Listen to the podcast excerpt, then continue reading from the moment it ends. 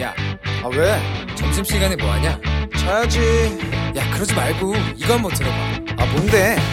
지금 당장 라디오를 켜봐 나른한 오후 깨울 시사 토크쇼 모두가 즐길 수 있고 함께하는 시간 유쾌하고도 신나는 시사 토크쇼 오태훈의 시사본부.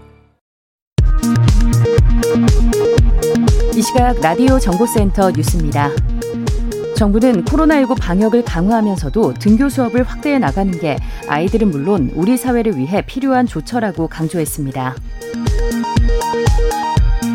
제12호 태풍 오마이스가 경남 지역을 관통하면서 이재민 33명이 발생했습니다. 노규덕 외교부 한반도 평화교섭 본부장과 이고리 모르글로프 러시아 외교부 아시아 태평양 담당 차관은 오늘 오전 서울의 한 호텔에서 북핵 수석 협의를 했습니다. 무소속 윤미향 의원이 일본군 위안부 피해자나 유족뿐 아니라 관련 단체에 대한 명예훼손을 금지하는 법안을 더불어민주당 일부 의원과 함께 발의한 것을 두고 윤미향 보호법이라고 하는데 피해자 보호법이라고 말했습니다. 5.18 광주 민주화운동 당시 국가의 불법행위에 대해 5.18 보상법에 따른 지원금을 받았다고 하더라도 국가를 상대로 손해배상을 청구할 수 있다는 대법원 판단이 나왔습니다. 가계빚이 1,800조 원을 넘어서며 다시 사상 최대 기록을 갈아치웠습니다. 아프가니스탄을 점령한 이슬람 무장 조직 탈레반이 외국 군대 철수 시한인 오는 31일 이후에도 시민들이 해외로 떠나는 것을 허용하겠다고 밝혔습니다. 지금까지 라디오 정보센터 조진주였습니다.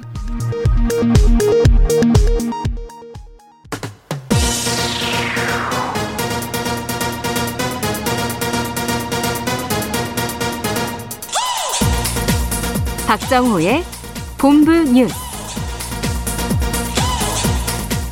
네, 시각 주요 뉴스들 정리해 드립니다. 본부 뉴스 오마이뉴스의 박정호 기자와 함께합니다. 어서 오세요. 안녕하십니까? 예. 신규 확진자 수 1,500명대 발생했어요. 네, 오늘 0시 기준 신규 확진자 1,509명 발생했는데요. 어제 1,418명보다 91명 늘었습니다. 어제의 경우 이 주 초반인데다가 12호 태풍 오마이스로 어, 남부 지역을 중심으로 선별 진료소 운영이 단축된 데가 있었어요. 네네. 그럼에도 예상보다 많은 확진자가 나왔는데요. 어. 아마 내일 발표된 확진자 규모 훨씬 더 커질 것으로 예상이 됩니다. 예. 우리나라에 체류하고 있는 외국인 확진자가 상당히 많이 늘고 있다고 하는데 어느 정도입니까 지금? 네, 이 13.6%까지 국내 체류 외국인의 감염 비율이 높아졌고요. 음. 일부 지역에서는 확진자 3명 가운데 1명꼴로 외국인 이 감염자가 나올 정도로 확산세가 심각합니다. 네. 정부가 대책 마련에 나섰는데요. 김부영 국무총리는 오늘 중앙재난안전대책본부 회의에서 외국인 밀집 거주 지역이나 외국인 근로자가 많은 일터에 대해서 선제 검사를 확대하고 현장 점검도 한층 강화해 달라 이렇게 주문했습니다. 네. 강릉의 한 의료기관에서 2차 접종 이제 맞는 분들에게 네. 모더나 백신을 잘못 접종을 했다고요? 이게 무슨 말입니까? 예, 그러니까 이게 아, 아스트라제네카 2차 접종 대상자 40명에게 네. 지금 2차 접종이 사실 허용되지 않은 음. 모더나 백신을 1차를 아스트라제네카 백신을 맞고 네. 2차를 그럼 또 아스트라제네카 백신을 맞지만 맞아요. 2차 접종 예. 가능하기 때문에 화이자 백신은 그렇습니다. 맞잖아요, 지금. 네. 네. 근데 모더나는 안 된다는 거죠. 모더나는 지금 안 되는 상황이에요. 음. 그러니까 원래 이분들이 2차 접종을 아스트라제네카 백신으로 하기로 하고 네. 예진표 상에도 2차 접종 백신이 아스트라제네카 백신으로 표기가 돼 있었습니다. 예. 아 그런데 이걸 잘못 보고 모더나 백신을 접종을 한 건데요. 어. 보건당국은 A 의료기관에 최근 신규 입사한 직원이 모더나 백신을 아스트라제네카 백신으로 착각하고 잘못 접종한 것으로 보고 있습니다. 음, 알겠습니다. 주민들 건강 상태는 어떻다고요, 지금? 네, 지금 뭐 별다른 이상은 없고요. 보건당국이 계속해서 집중적인 모니터링을 이어가고 있습니다. 네. 성추행 피해를 본 부사관이 극단적인 선택을 시도했는데 육군에서 이게 또 나왔어요. 그렇습니다. 육군과 피해자 측에 따르면 지난해 4월 임관한 육군 A 하사 부대 배속 직후 직속 상관인 B 중사로부터 교제하자 이런 제의를 받고 거절했어요. 네. 하지만 이후 지속해서 스토킹과 성추행을 당했다 라고 어, 전해지고 있는데요. 이에 같은 해 8월 다른 선임의 도움을 받아서 부대에 신고를 했고요. 비중사는 같은 해 9월 초 징계 해임 처분을 받고 바로 전역을 한 것으로 알려지고 있습니다. 아, 이에 대해 피해자 측이 이 과정에서 해당 부대와 사단 법무실 대응이 부적절했다라고 네. 주장하고 있는데요.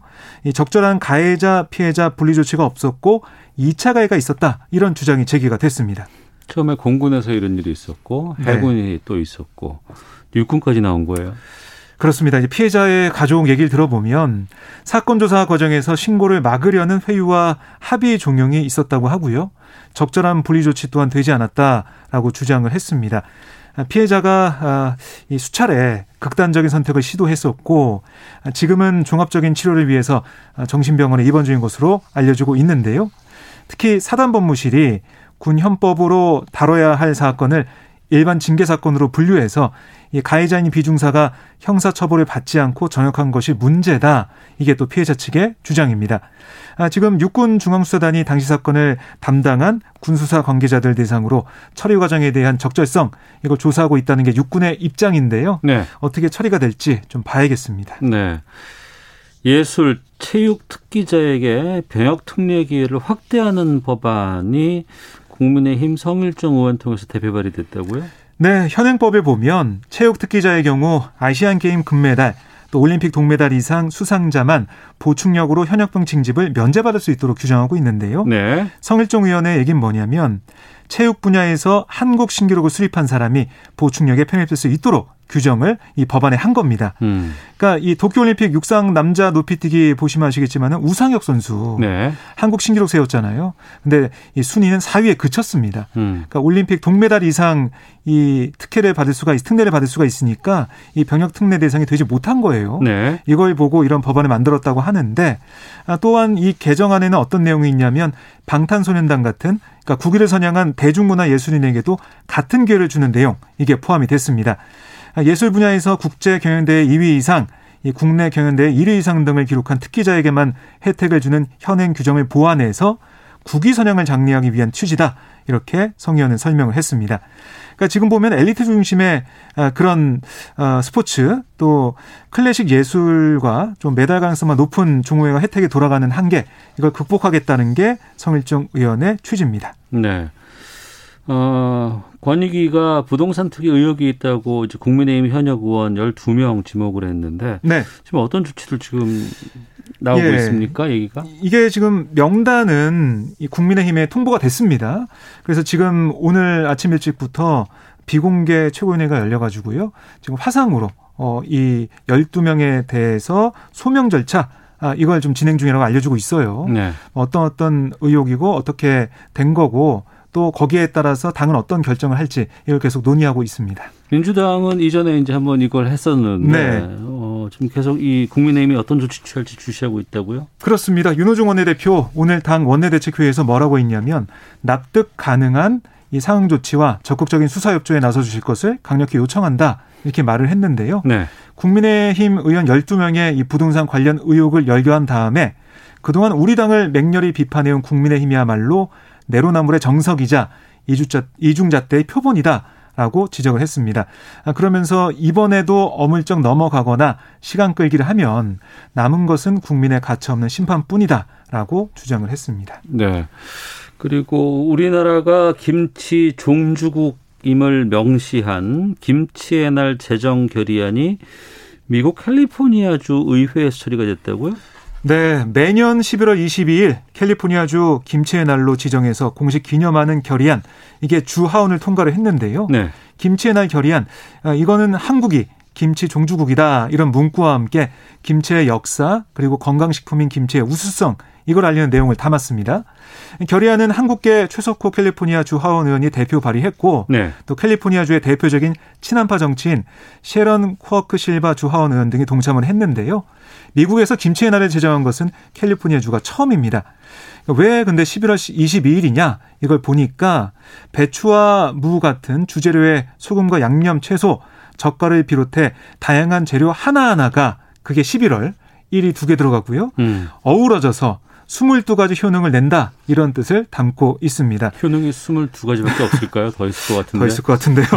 어, 앞서 한국 정부가 지난해 이 김치 산업진흥 김치 문화 계승과 발전을 위해서 네. 11월 22일을 법정 기념일에 김치의 날로 지정한 바 있거든요. 음. 이걸 계속해서 미국에서 이어가겠다 이런 얘기입니다. 알겠습니다. 자, 그리고 조금 전 1시부로 경북 의성군 포항시 지역에도 호우경보 발효되었습니다. 이 지역에 계신 분들 비로 인한 피해 없도록 철저히 좀 대비해 주시길 부탁드리겠습니다. 자, 본부 뉴스 지금까지 오마이뉴스의 박정호 기자와 함께했습니다. 고맙습니다. 고맙습니다.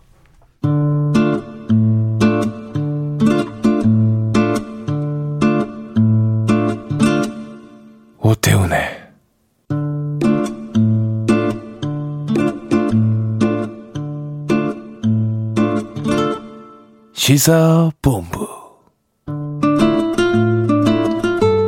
네, 1시 11분 막 되었습니다. 시사본부는 청취자 여러분들의 참여 기다리고 있습니다. 샵 9730으로 의견 보내주시면 되고요.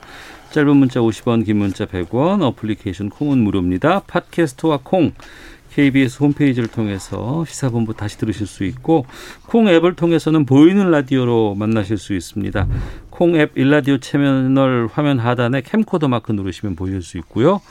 물론 유튜브를 통해서도 생중계되고 있으니까 유튜브에서 일라디오나 시사본부 이렇게 검색해 보시면 영상으로 만나실 수 있습니다.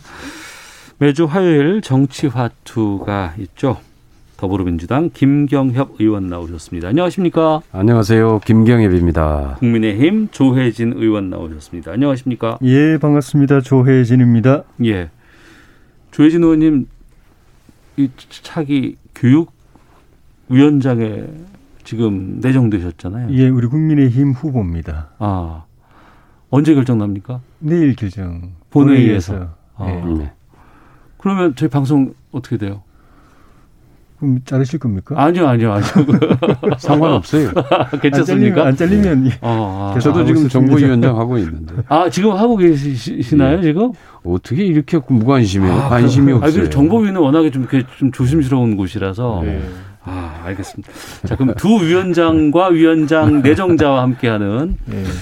정치화트 본격적으로 좀 말씀 나눠보도록 하겠습니다. 축하드리고요. 예. 자, 아, 근데 지금 법사위원장은 지금 내일 되는 게 아니고 어, 대선 끝나고 나서 그 다음에 아, 국회 하반기 국회 후반기, 국회, 예. 국민의 힘이 맡기로 좀 사인은 되어 있는 상황이잖아요. 2년씩 나눠서 하는 걸로 돼 있죠. 아니 근데 그, 그 어, 윤호중 원내대표가 사인하는 것에 보면 국민의 힘이 맡기로 되어 있다. 후반기, 예, 후반기. 예, 예, 이렇게 이제 명확히 예. 되어 있습니다. 예. 근데 지금 여기에 대해서 입장들이 좀 갈리는 것 같아요. 왜냐면 현 원내대표 임기 그때가 아닌데 그때는 그걸 이렇게 합의할 수가 있느냐라는 지적이 나오는 것도 있고 그다음에 이제 법사위의 기능을 축소하는 뭐 체계작구 심사 조정이라든가 아니면 120일을 60일로 조정하는 거는 거기에 포함이 되어 있던데 지금 어떻습니까? 당내에서는 이게 완전히 결정이 되고 다 끝난 건가요? 아니면은 여지가 좀 남아 있는 건가요? 민주당에서? 음, 아직 이제 상임위원회 통과한 상황이라서 네. 어, 아마 본회의 전에 아마 또 의총을 한번 하긴 해야 될 텐데요. 네. 어, 일단 이제 문, 가장 컸던 문제가 법사위가 그동안에 체계 자구 심사라는 이름으로 해서 거의 모든 법안들을 붙잡고 식물국회를 만들어 왔다는 법사위의 횡포 문제를 네. 어떻게 해결할 거냐 이게 이제 핵심인데 네. 이번에 이제 그 권한을 축소하고 법사위에 계류돼 있는 기간을 절반으로 단축을 했어요. 그러니까 예전에는 120일까지였는데 이제 60일까지로 단축을 네. 했는데 문제는 이제 체계 자구 심사 이 권한을 아예 폐지해야 되는 거 아니냐 라는 제기가 그동안에 계속해서 됐었죠. 그런데 이번에 이제 거기까지는 못 간 것 같은데요. 향후에 아마 나타날 수 있는 문제가 이게 체계 자구 심사인지 아니면은 실제로 법안의 내용을 지금 그 문제를 삼는 건지 여기에 대한 구분이 좀 명확하지 않는 면이 있습니다. 네. 그래서 이제 엄격하게 체계 자구 심사 기능으로 네. 그 권한으로 확실하게 실제로 이게 이제 자리를 잡을 수 있느냐 어. 이게 이제 큰 관건일 것 같고요. 그게 오늘 처리하는 국회법 개정안에 그게 나 내용이 좀 들어가 있습니까? 그렇죠. 어. 예. 그래서 이제 어제 어제 이제 운영위원회에서 운영위를 통과했는데 그래서 이제 그게 실질적으로 법사위가 당초의 본래의 목적처럼 네. 실제로 다른 정책적이나 법안 내용에 대해서는 건드릴 수 없고 어. 실제로 이제 체계 자구 심사만 기능에 제대로 이제 그것을 에, 제대로 이행한다고 했을 때는 나름대로 이게 이제 큰 무리 없이 넘어갈 수도 있는 사안인데 네.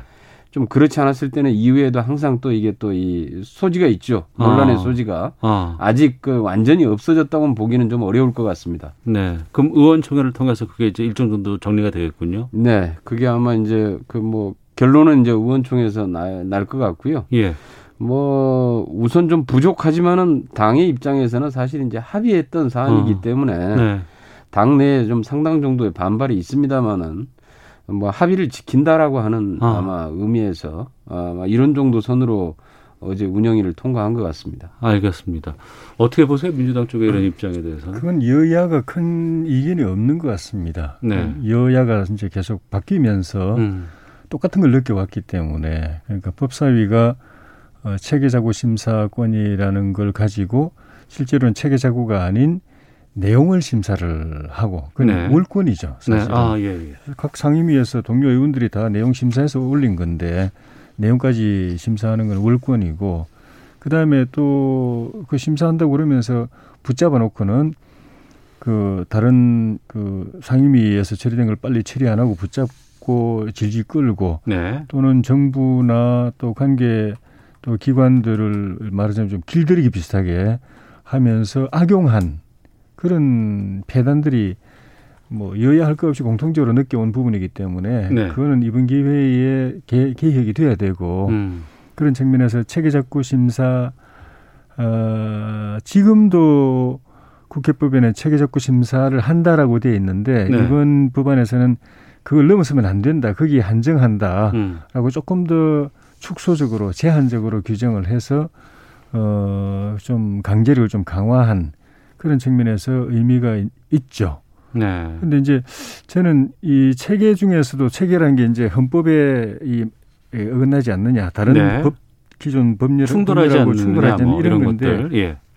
특히 헌법에 어긋나지 않느냐는 부분을 좀 깊이 들여다볼 필요가 있을 것 아. 같아요. 아. 지금 뭐 국회가 사실 창피한 게 위헌 법률 심사 그 국회 심판 청구된 그 중에 41 10%가 지금 위헌 결정이 나고 있어요. 아, 국회에서 입법을 했음에도 불구하고. 예, 예, 예. 그래서 그건 사실 창피한 거거든요. 알겠습니다. 그래서 그런 기능을 좀 더 강화하는 것이 이 체계작구 심사권의 본래 취지에 좀 맞는 것 아닌가. 음. 그걸 넘어서서 월권하면서 내용을 들여다보고 질질 끌고 이런 거는 이번 기회에 싹 없앴으면 좋겠네요. 네. 알겠습니다. 41% 41.4% 전체 법률 말고 위헌 예. 심판 청구된 법률 중에서 아, 위헌 심판이 청구된, 청구된 법률, 법률 중에서 41.4%가 위헌이 결정나는 음, 거예요. 그러니까. 알겠습니다. 자, 본격적인 주제로 좀 들어가 보도록 하겠습니다. 어제 권익위에서 국민의힘 또 비교섭단체 정당 소속 의원들의 부동산 거래 전수조사 결과를 발표했습니다. 이전에 민주당은 결과 발표가 났었고 12명에 대해서 출당 권유 뭐가 조치가 이제 나갔었고요. 탈당이라든가. 12명이 국민의힘에서도 지금 의혹의 당사자로 지목이 됐습니다. 명단이 어제도 나왔고 오늘도 나왔어요. 버전이 두 개예요. 네. 네. 그래서 지금 연합에서는 뭐 공개를 했다고는 하는데 구체적인 이름은 제가 아직 하진 않겠습니다. 국민의힘 이준석 대표가 명단에 대해 확인해 줄 수 없다라는 입장을 밝혔고 네. 연합에서는 지금 이게 나왔거든요. 네. 어, 지금 아직 정확한 건 아니라는 겁니까? 어떤 겁니까? 이게 지금? 그렇죠. 어제 돌았던 명단 중에서 제가 받아본 명단 중에서 오늘 어, 나온 보도에서는 여섯 개가 맞고 여섯 개가 틀립니다. 네. 그러니까 다른 거죠, 그러니까. 예. 네. 어제 명단 중에서 여섯 명이 빠졌어요. 오늘 돌고 있는 명단에는 오늘 돌고 있는 명단은 어, 우리가 해당 의원들에게 소명을 받으면서 네. 아마 그 명단이 취합이 돼가지고 이렇게 외부로 유출이 된 거 아닌가 싶은데 음. 예, 그 그렇게 공식적으로 확인된 게 아니기 때문에 어, 또 해당 의원들한테는 또 이게 이제 좀 억울한 불리기 갈 수도 있고 하기 때문에 또 네. 내용적으로도 어, 확인 절차를 밟고 있는 중이기 때문에 이준석 대표가 어, 지금은 발, 그 발표할 단계가 아니라고 이야기를 한 것 같아요. 음. 내용을 좀 더 파악을 하고 또 그 저기 권익위에서 넘긴 자료하고 본인의 소명하고를 확인 그 이제 대조해 가지고 사실 확인을 하고 네.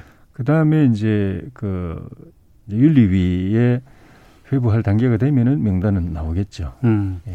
지금 어떻게 어떤 수위로 어떻게 하겠다라는 것들이 아직 결정된 건 없어요?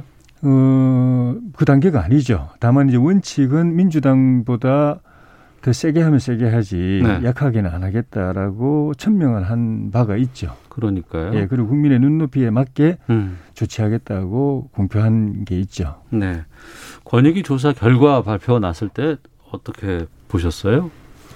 음, 우선은 이제 우리 그 이전에 이제 민주당의 경우에 에, 일단 좀 그 당사자들은 충분한 소명의 기회를 주지 않았다라는 거에 대해서 문제 제기를 많이 했어요. 민주당에서는 예. 예, 예 그리고 맞습니다. 이제 이미 뭐 수사를 통해서 어, 몇 분은 그 무혐의 음. 이 해당되지 않는다라고. 그 당시에 우선 나가고 살아서 돌아오라 이런 얘기가 있었잖아요. 네, 그 당시에는 이제 바로 당 차원에서는 우선 강력하게 조치를 취했죠. 네. 탈당 공고하고 비례 후보에 대해서 비례 대표 후보에 대해서는 어, 제명 조치하고 음. 이렇게 해서 했는데 에, 그렇게 해서 일단 탈당을 한 다음에 당적 없이 수사 제대로 받고 수사에서 무혐의 받으면은 다시 네. 복당하면은 복당을 받아주겠다. 이제 음. 이렇게 처리를 했는데 우리보다 어 국민의힘이 더 세게 에, 강력하게 조치를 취하겠다라고 이준석 대표가 발표 전에 얘기했었죠. 이미 했단 예. 말이에요. 예.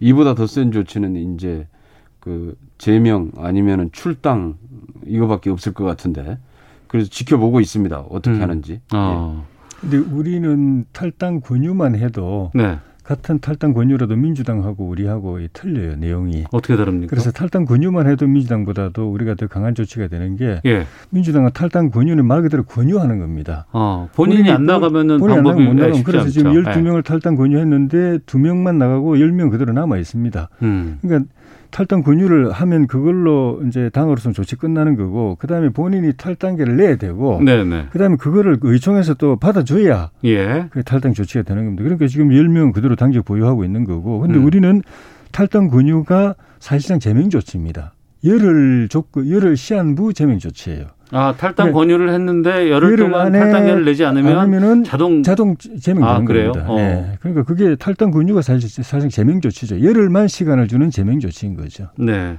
오늘 화상으로 우리 당이 두, 두 명만 탈당한 게 아니고요. 예, 두 명만 하셨고 일곱 여덟 명 했어요. 아니요, 나 열 명 그대로 당적하고 계시잖아요. 아니요, 이제 탈당했어요. 아니요, 확인해 그 보세요. 비대만 예. 비대만 이제 그 예. 제명 비대면 제명을 해서 예. 그 이제 의총에서 제명 처리를 했고 탈당계를 냈는데 의총에서 처리를 안 하신 거죠? 아니요.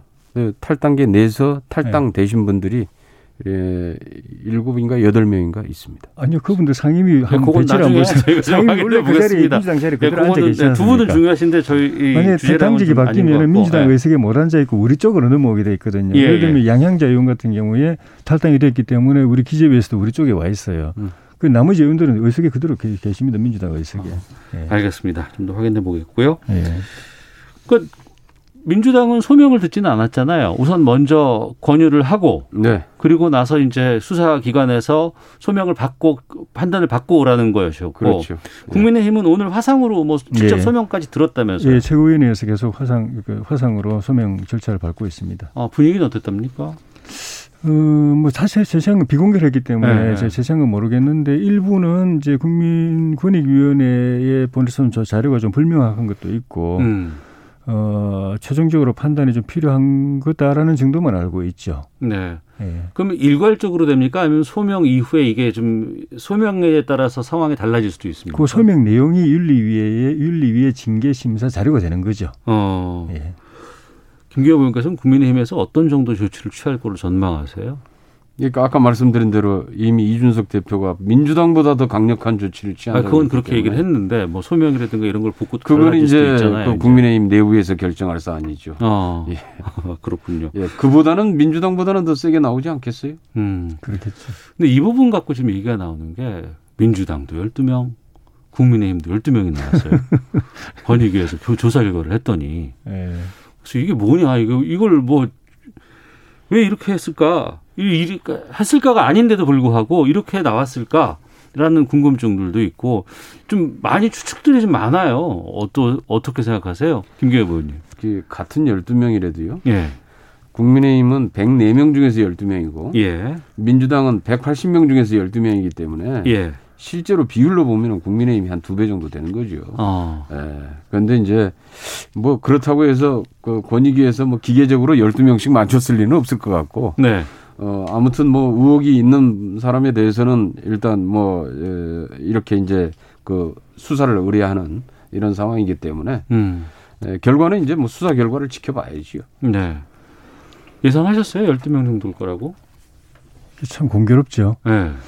뭐, 그러니까 내용을 보면은 민주당이 훨씬 더 이제 악성인데. 아, 그래요? 그러니까 그 우리 이 조, 조사가 개시된 계기가 우리가 기억을 이제 다 기억을 더듬어보면 다 아시겠지만 LH 공사 임직원들이 내부 그래 내부 정보를 이용해 가지고 주로 삼기 신도시 네. 그것도 포함해서 신도시에다가 투기를 했다는 혐의가 나타나면서 그쪽에 이제 주로 포커스를 맞췄거든요. 네. 근데 지금 결과를 보면은 부당 저기 내부 정보를 이용해서 어 이제 그 거래를 부당 거래를 했다는 게 이제 그 국민권익위 발표를 보면 민주당 세명 열린민주당 한명네 명인데 우리 당은 한 명입니다. 네. 그리고 어그 투기 의혹을 주로 받는 부분이 저 명의 신탁입니다. 네. 명의 신탁 부당 그 부동산 거래인데 민주당이 지금 여섯 명이었는데 음. 우리는 한 명이에요. 그것도. 네. 어 그게다가 어, 신도시, 삼기 신도시 부분은 민주당 두 명인데 우리는 한 명도 없습니다. 그러니까 내용을 보면은 실제로 확 다른데 어떻게 딱 숫자로 12명으로 맞췄나. 뭐 음. 권익위원회를 저는 의심하고 싶진 않지만 음. 조금 의아한 부분은 있죠. 네. 예. 지금 보면은 그 앞서서 탈당 권유를 하면 10일이 지나면 자동적으로 탈당이 된다고 하는데 예. 만약에 국민, 국민의힘에서 어떤 조치를 취할 거 아니겠습니까? 예. 여기에 반발하는 의원들은 어떻게 되는 겁니까? 이의신청 하겠죠. 이의신청? 이의신청 절차는 뭐 어느 당에나 다 있으니까. 예, 예. 예. 어. 근데 이 신청이 당에서 윤리위원회 결정하고 최고위원회에서 그 확정됐는데 네. 이 신청을 한다고 다시 받아들일 가능성은 별로 없다고 봐야죠. 왜냐하면 소명 이 신청이라는 게 소명 자료를 내는 건데 음. 그 며칠 사이에 정말 뭐 국민이 군의위에도 몰랐고 우리 당도 몰랐고 본인도 몰라서 소명 못했던 네. 그런 사안이 며칠 사이에 확인될 가능성이 별로 없는 거죠. 어, 네. 지금 발표된 명단을 제가 특정 지어서 말씀을 짓지는 않겠습니다만 네. 그 일부에서는 이번에 대선 출마를 선언한 후보도 안에 들어가 있는 것 같고 예. 또 일정 정도의 캠프에 지금 몸담고 있는 음. 의원들도 꽤 있는 것 같아요. 이게 예. 대선판으로 또 연결이 되지 않을까 싶기도 하거든요. 예. 그래서 우리 이제 최재형 후보하고 홍준표 후보는 어, 대선 주자들도 검증이 필요하다라고 예, 예. 요청하는 것도 같은 대선, 그러니까 대선 주자가 어떻게 보면 국민의 국회, 국회의원보다도 정치적 비중은 더 그 묵을 수도 있는데 국회의원들은 음. 다 이렇게 싹 그 검증을 받았는데 대선 주자들은 안 받으면 되느냐라는 예. 그런 측면도 있고 그다음에 대선 주자들 중에 현역 의원들은 이번에 다 검증 받은 거거든요. 음. 근데 현역 의원이 아닌 분들은 또 거기서 좀 빠져 있거든요. 네. 그것도 형평이 안 맞는 부분도 있고 어. 그래서 결과적으로 보면 대선 주자들 가운데서 현역 의원이 아닌 분들 이번에 검증 조사 검증 대상이 아니었던 분들에 네. 대해서 공평하게 다시 그, 저, 그 조사 검증이 필요하지 않느냐 이런 어. 취지로 제기를 한 것 같은데 그건 나름 일리가 있지 않나 싶습니다. 국회의원들도 하니까 대선 후보들도 다 받아야겠다는 의견에 대해서는 어떤 입장이세요? 당연히 해야 되겠죠. 어. 어, 당연히 대선 후보에 대해서도 당연히 검증해야 된다라고 보고요. 예. 아마 이번에 홍준표 전 대표께서 지금 제기한 문제는 아마 윤석열 후보를 염두를 해두고 제기한 게 아닌가 이렇게 음. 보고 있는데요. 네. 그동안에 한 번도 검증을 받지 않았다. 음. 그래서 한번 검증을 해보자. 네. 그리고 이제 그동안에 계속 또 소문으로 또 흘러나오는 얘기들은 뭐, 뭐 아파트 관련해서 뭐 여러 가지 얘기들이 나오고 있었던 거 아닙니까? 아마 그래서 그걸 겨냥을 해서 대선 후보들도 검증을 해야 된다라고 이 주장을 하신 것 같은데 그분뿐만 아니라 당연히 전 대선 후보에 대해서 당연히 검증이 이루어져야 되고 음. 부동산 투기 의혹이 있는 대선 후보에 대해서는 당연히 걸러내야 된다. 이렇게 생각을 합니다. 네. 앞서 탈당 권유한 12명에 대해서 지금 뭐 수치 뭐 좀 남아 있다 뭐 나갔다 얘기하고 계시는데 그 이후의 상황이 좀 궁금합니다. 우상호 의원 같은 경우에는 그 경찰에서 불입건 조치 결론 났다고 지금 하고 있고요. 다른 분들은 지금 어떤 결과가 되는지 혹시 아시는지 궁금하거든요. 저도 지금 다는 모르고요. 예. 아마 몇 분은 그, 그, 저 수사에서 국가수사본부 수사에서 어, 혐의 없음 음. 결론이 나온 걸로 알고 있고요. 네. 아까 저기 얘기했던 뭐 신도시 관련된 건도 아마 혐의 없음으로 음. 어, 왜냐하면 그 당시에는 이미 국회의원도 아니었는데 네. 아마 뭐 좀 착각하신 것 같아요. 어. 그래서 예, 그런 그런 저기 뭐 무슨 뭐 비공개 정보를 얻을 만한 위치에 있지 않았는데 네. 그, 그런 시기를 정확히 좀 따지지 않고 음. 어, 했던 것 같고요. 그다음에 뭐 우상호 의원 같은 경우도 이미 사실 그 전에 우상호는 경찰에서 수사를 해가지고 사실 거의 무혐의로 결론이 났던 사안입니다. 네. 그런데 또 다시 이제 권익위에서 뭐 좀 철저하게 소명이나 이런 것들을 좀 듣지 않는 상황에서 아마 했던 것 같은데 본인으로서는 그러니까 이미 뭐 수사까지 나서 무혐의 났던 상황을 또 권익위에서 또 수사하라고 또 이제 수사 의뢰하냐 음. 이제 이게 이제 불만이었단 말이에요. 네. 그래서 아마 어, 그런 문제들은 이제 하나씩 하나씩 좀 진실이 좀 밝혀지기도 하고 그러면서 드러나는 것 같습니다. 알겠습니다. 그래서 이게 참 문제인 게 민주당은 그 동안에 본인이 탈당 권유를 받았지만 탈당기를 안 냈거나 예. 냈는데 당에서 예청에서 처리 안 해줘가지고 탈당이 안 되고 당직이 유지된 상황에서 이런 일이 발생하면은 그 경찰에서 무혐의나 음. 불입군 조치 취하면은 민주당에서 의총열에서 그분 탈당기를 본인 본인이 탈당이 낼 리도 없고 네. 낸 분들에 대해서도 그런 일이 생기면 이걸 탈당 결정하기가 어려워서 결과적으로 지난번에 탈당 권유는 사실상 뭐 아무 안 한 거나 마찬가지가 되는데 음. 저희 같은 경우는 탈당 권유하면 좀 전에 말씀한 것처럼 열흘 뒤에 자동 제명이거든요. 네네. 그 나중에 지금처럼 이렇게 불입건이나 무혐의 처리 나오면 음. 그거 참 탈당계를 네. 의총에서 처리하는 절차가 있습니까? 저는 그렇게 알고 있습니다. 아니요, 민주당에서. 그건 없어요. 예. 그 탈당계를 의총 탈당계는 내면은 끝이고요. 알겠습니다. 예. 다음 예. 주에 본인이 그 끝이고요. 두 분께서 어. 확인해 주셔서 좀 저희가 알려주셨으면 고맙겠습니다. 예. 예. 자 정치와트 함께하고 있는데요. 기상청 연결하고 교통정보까지 확인하고 돌아오도록 하겠습니다. 날씨와 미세먼지 정보 송소진 씨가 전해주십니다.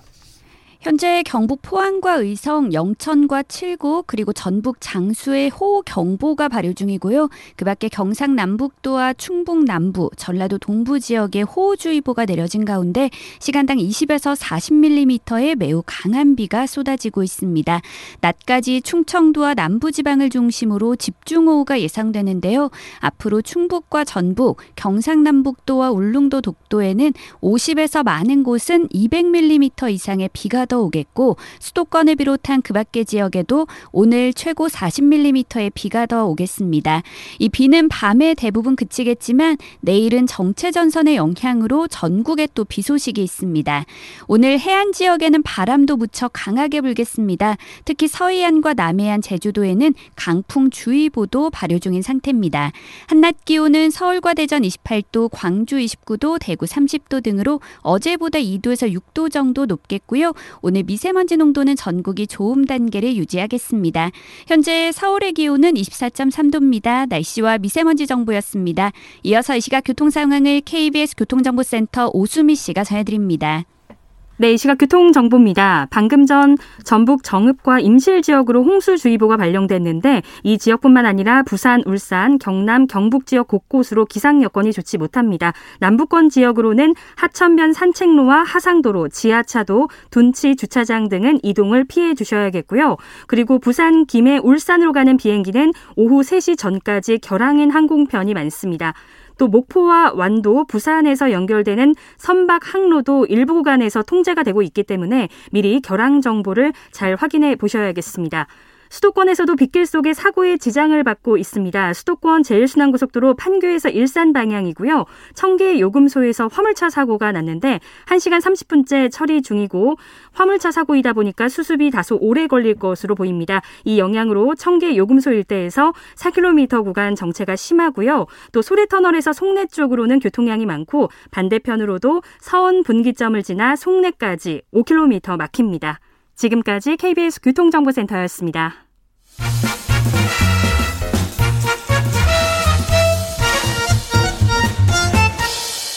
오태훈의 시사본부.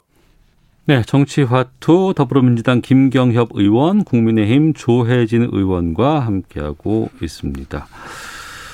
어, 5795님은 뭐 민주당 국회의원 일부 의원의 가족들은 불가피한 사유가 인정돼 동의서를 제출 없이 조사 종결했다고 하던데 이런 부분은 괜찮은 건지 의문이 듭니다.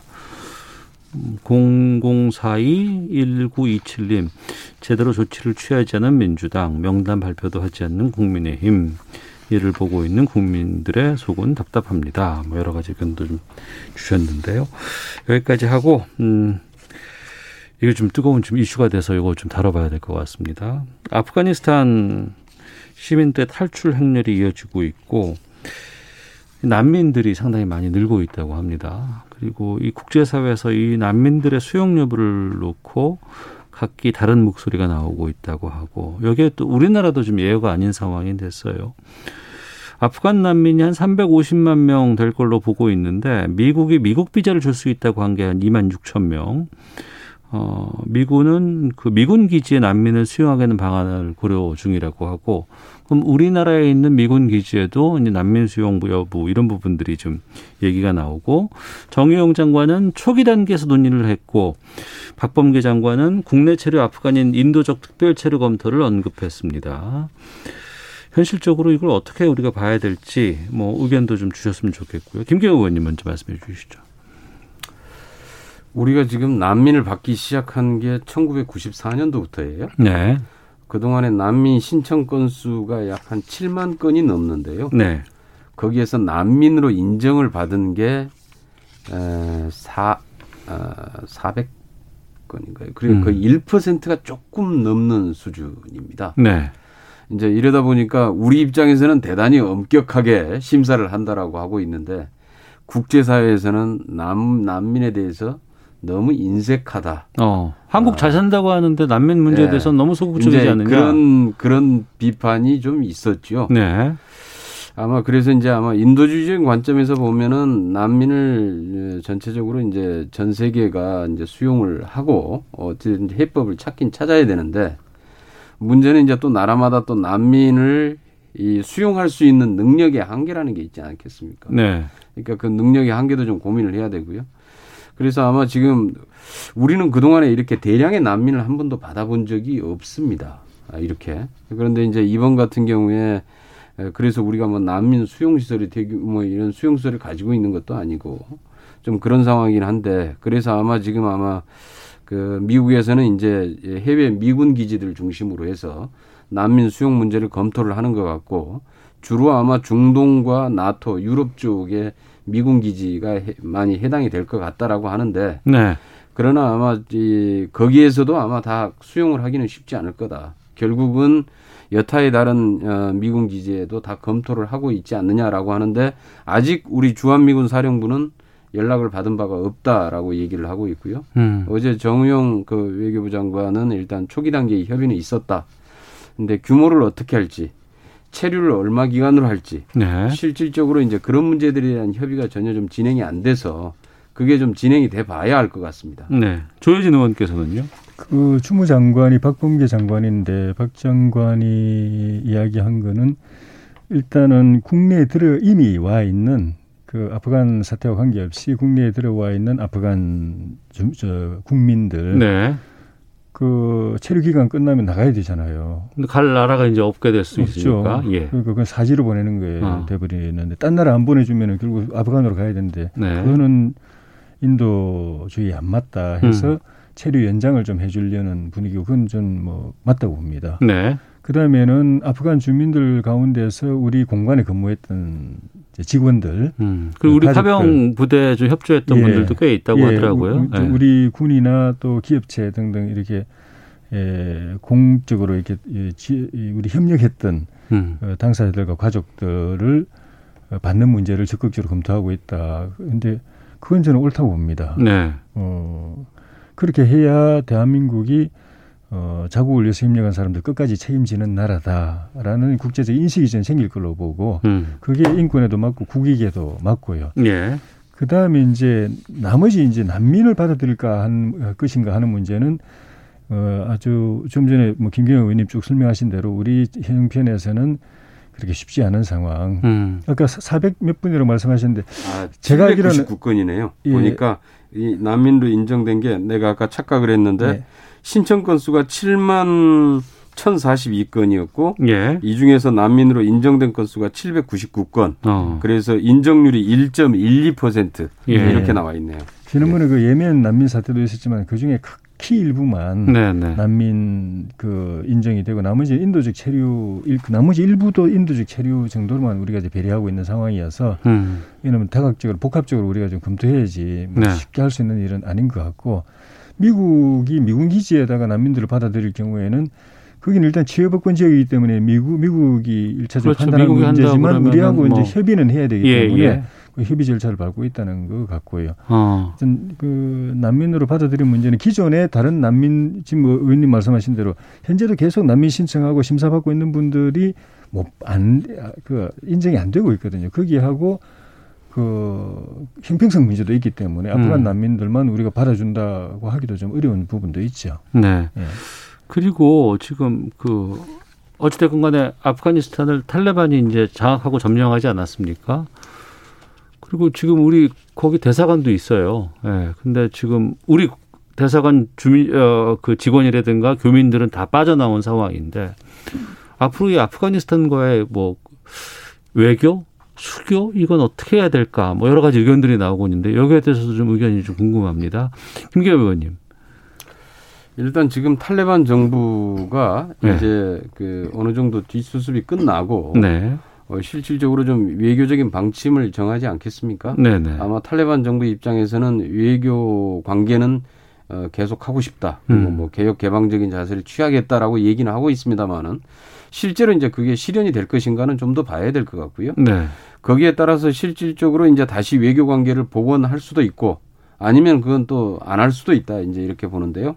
그래서 그건 좀 지켜봐야 될 것 같습니다. 지금 음. 어, 섣불리 좀 판단하기는 좀 쉽지 않은 문제로 보여집니다. 네, 조진 의원님. 그 며칠 전까지만 해도 이, 이 그룹은 반군이었거든요. 예, 예. 우리하고 외교관계 맺을 수 있는 이게 국제사회하고 외교관계 맺을 수 있는 대상이 아니었죠. 그렇죠. 그런데 예. 지금은 또 현 정부 그 기존 아프간 정부가 또 반군이 돼 있는 겁니다. 예, 예. 그러니까 조금 유동적인 상황인데 뭐, 그, 뭐, 다시 반군이, 기존 아프간 정부, 반, 반군화된 아프간 정부가 다시 또 탈환해가지고 또 정부를 세울지 이건 좀 봐야 되지만, 현재로서는 기존, 현재 이 아프, 탈레반이 새 정부가 될 가능성이 많은데, 음. 이 정부가 국제사회 규범에 맞게 정상 국가가 될 것이냐를 좀 봐야죠. 네. 그렇게 하겠다고 말은 하는데 행동은 전혀 딴판으로 하고 있으니까, 어, 어 그, 진짜 말 그대로, 정상적인 국가 운영을 하는 단계에 되면은 이제 국제사회하고 같이 좀 보조를 맞출 필요가 있죠. 그리고 음. 유엔 유엔의 태도도 입장도 좀 봐야 될 것이고. 네. 뭐 그렇게 하면 되지. 우리가 섣불리 아직 뭐 판단해야 될 만큼 절박한 사유는 없을 것 같습니다. 음.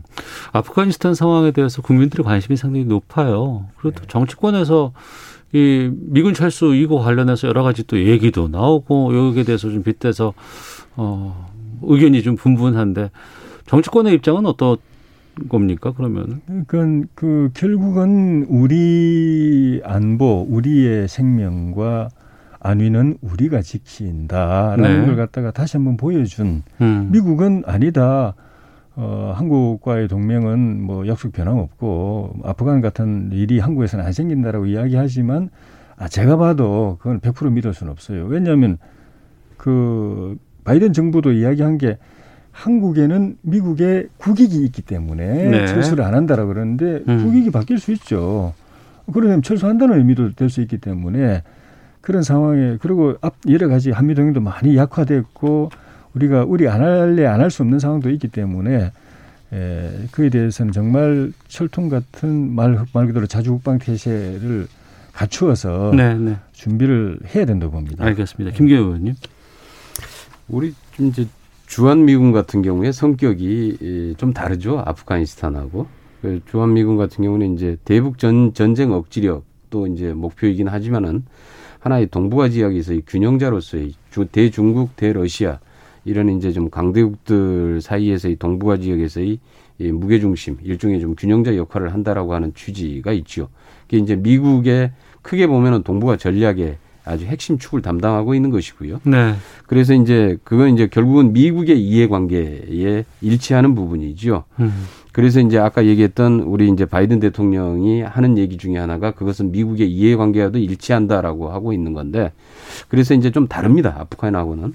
그래서 실질적으로 그리고 또 한미 간의 이제 동맹 관계가 굉장히 역사적으로도 오래되어 있고 지금 이제 지난번 한미 정상회담 과정을 통해서 사실 오히려 동맹 관계가 더 강화되고 네. 발전돼 왔죠.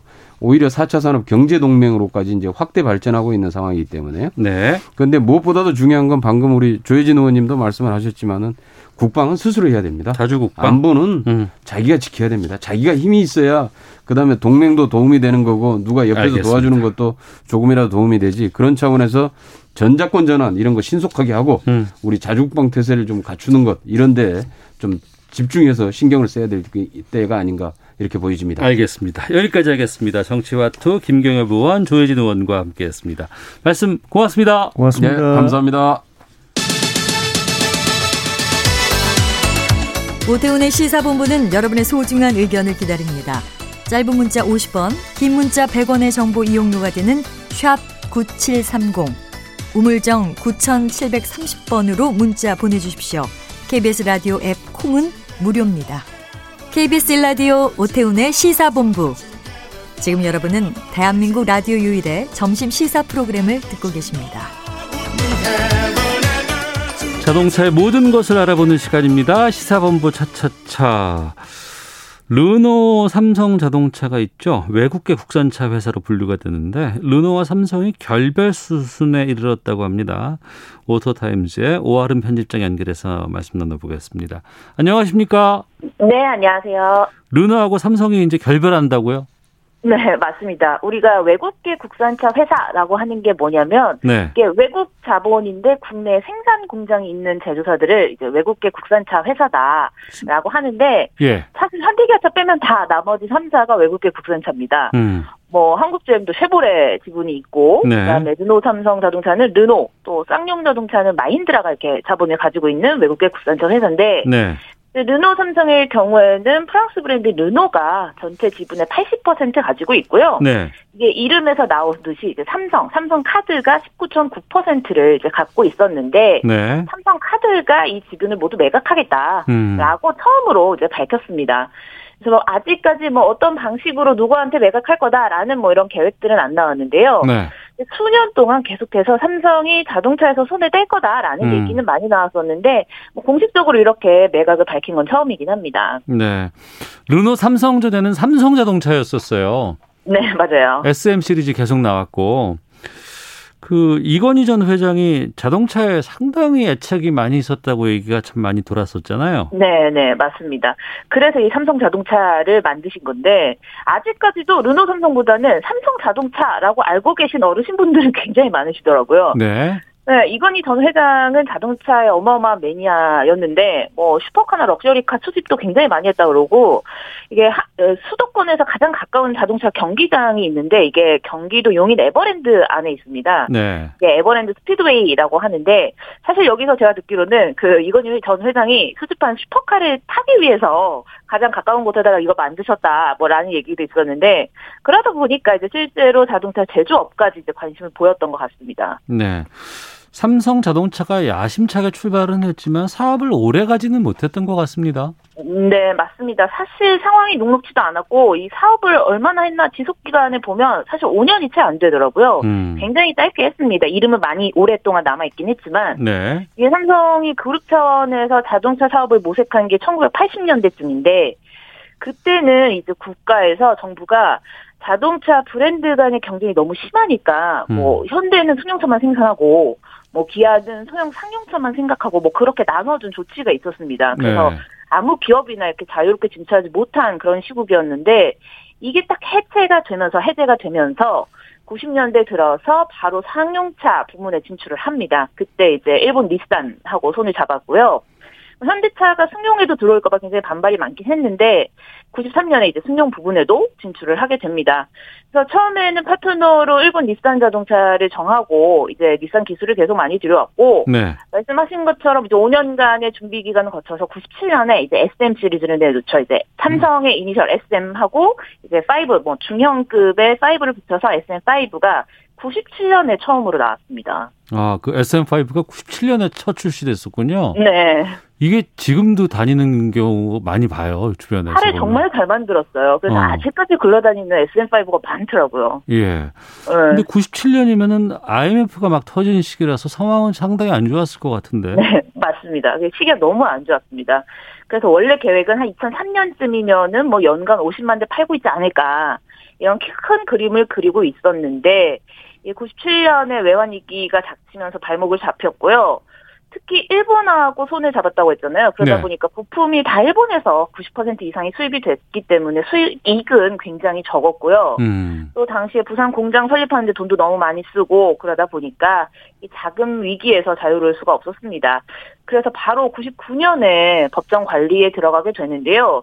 신차 내놓은 지 불과 1, 2년 만에 바로 법정 관리에 들어간 겁니다.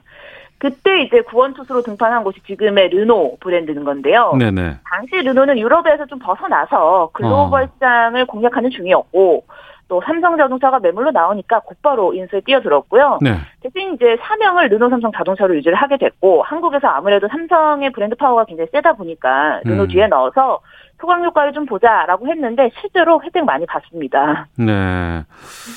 그런데 이렇게 20년 동안 계속 삼성이라는 걸 유지를 해 왔는데 이제 손 떼는 이유가 뭘까요?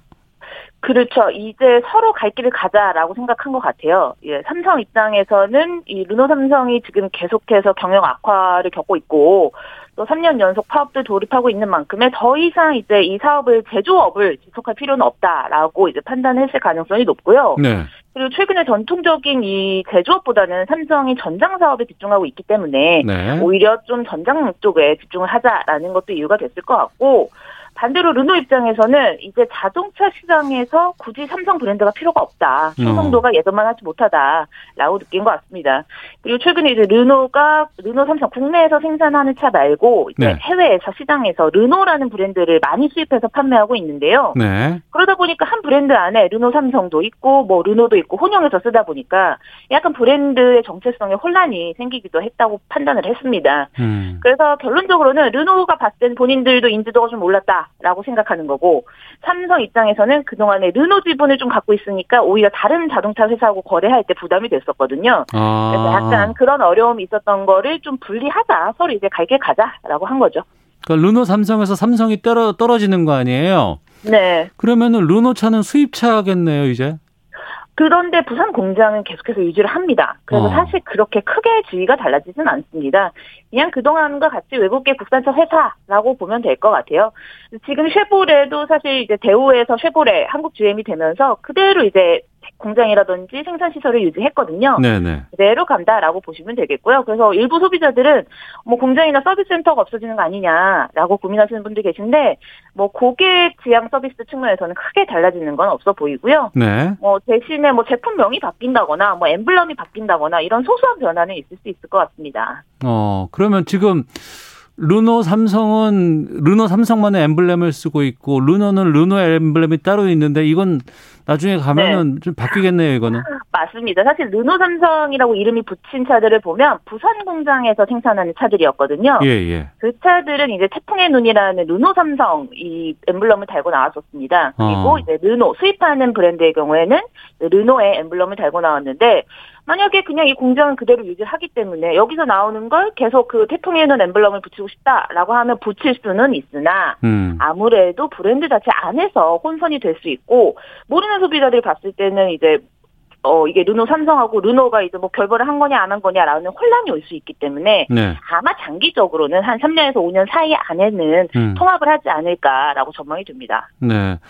그런데 또 우리 국민들 삼성에 대한 이미지가 있잖아요. 그래서 네. 르노 삼성 자동차를 르노를 보고 자동차를 사는 사람보다는 삼성이라는 이미지 때문에 이 삼성 이 르노 삼성을 선택한 분들이 많이 있을 것 같은데 르노 입장에서는 앞으로 이제 브랜드 이미지를 쌓아가는 게 중요하지 않겠어요?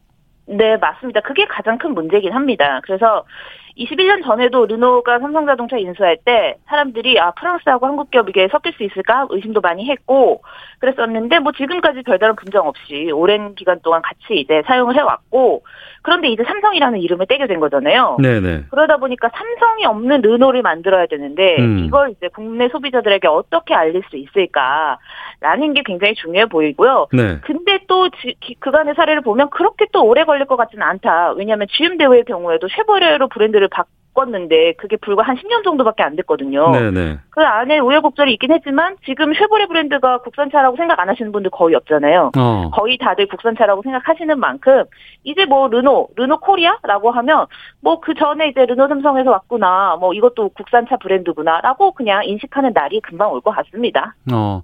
근데 시장에서 봤을 때는 지금 뭐 쉐보레 뭐 한국 GM도 얘기하셨고 이제 또 르노 삼성에서 이제 르노만 남는다고 하고 지금 쌍용도 좀 쉽지 않은 상황이고. 네, 그렇죠. 네. 현대기아의 독주 체제가 더 공고해지지 않을까 싶기도 하네요.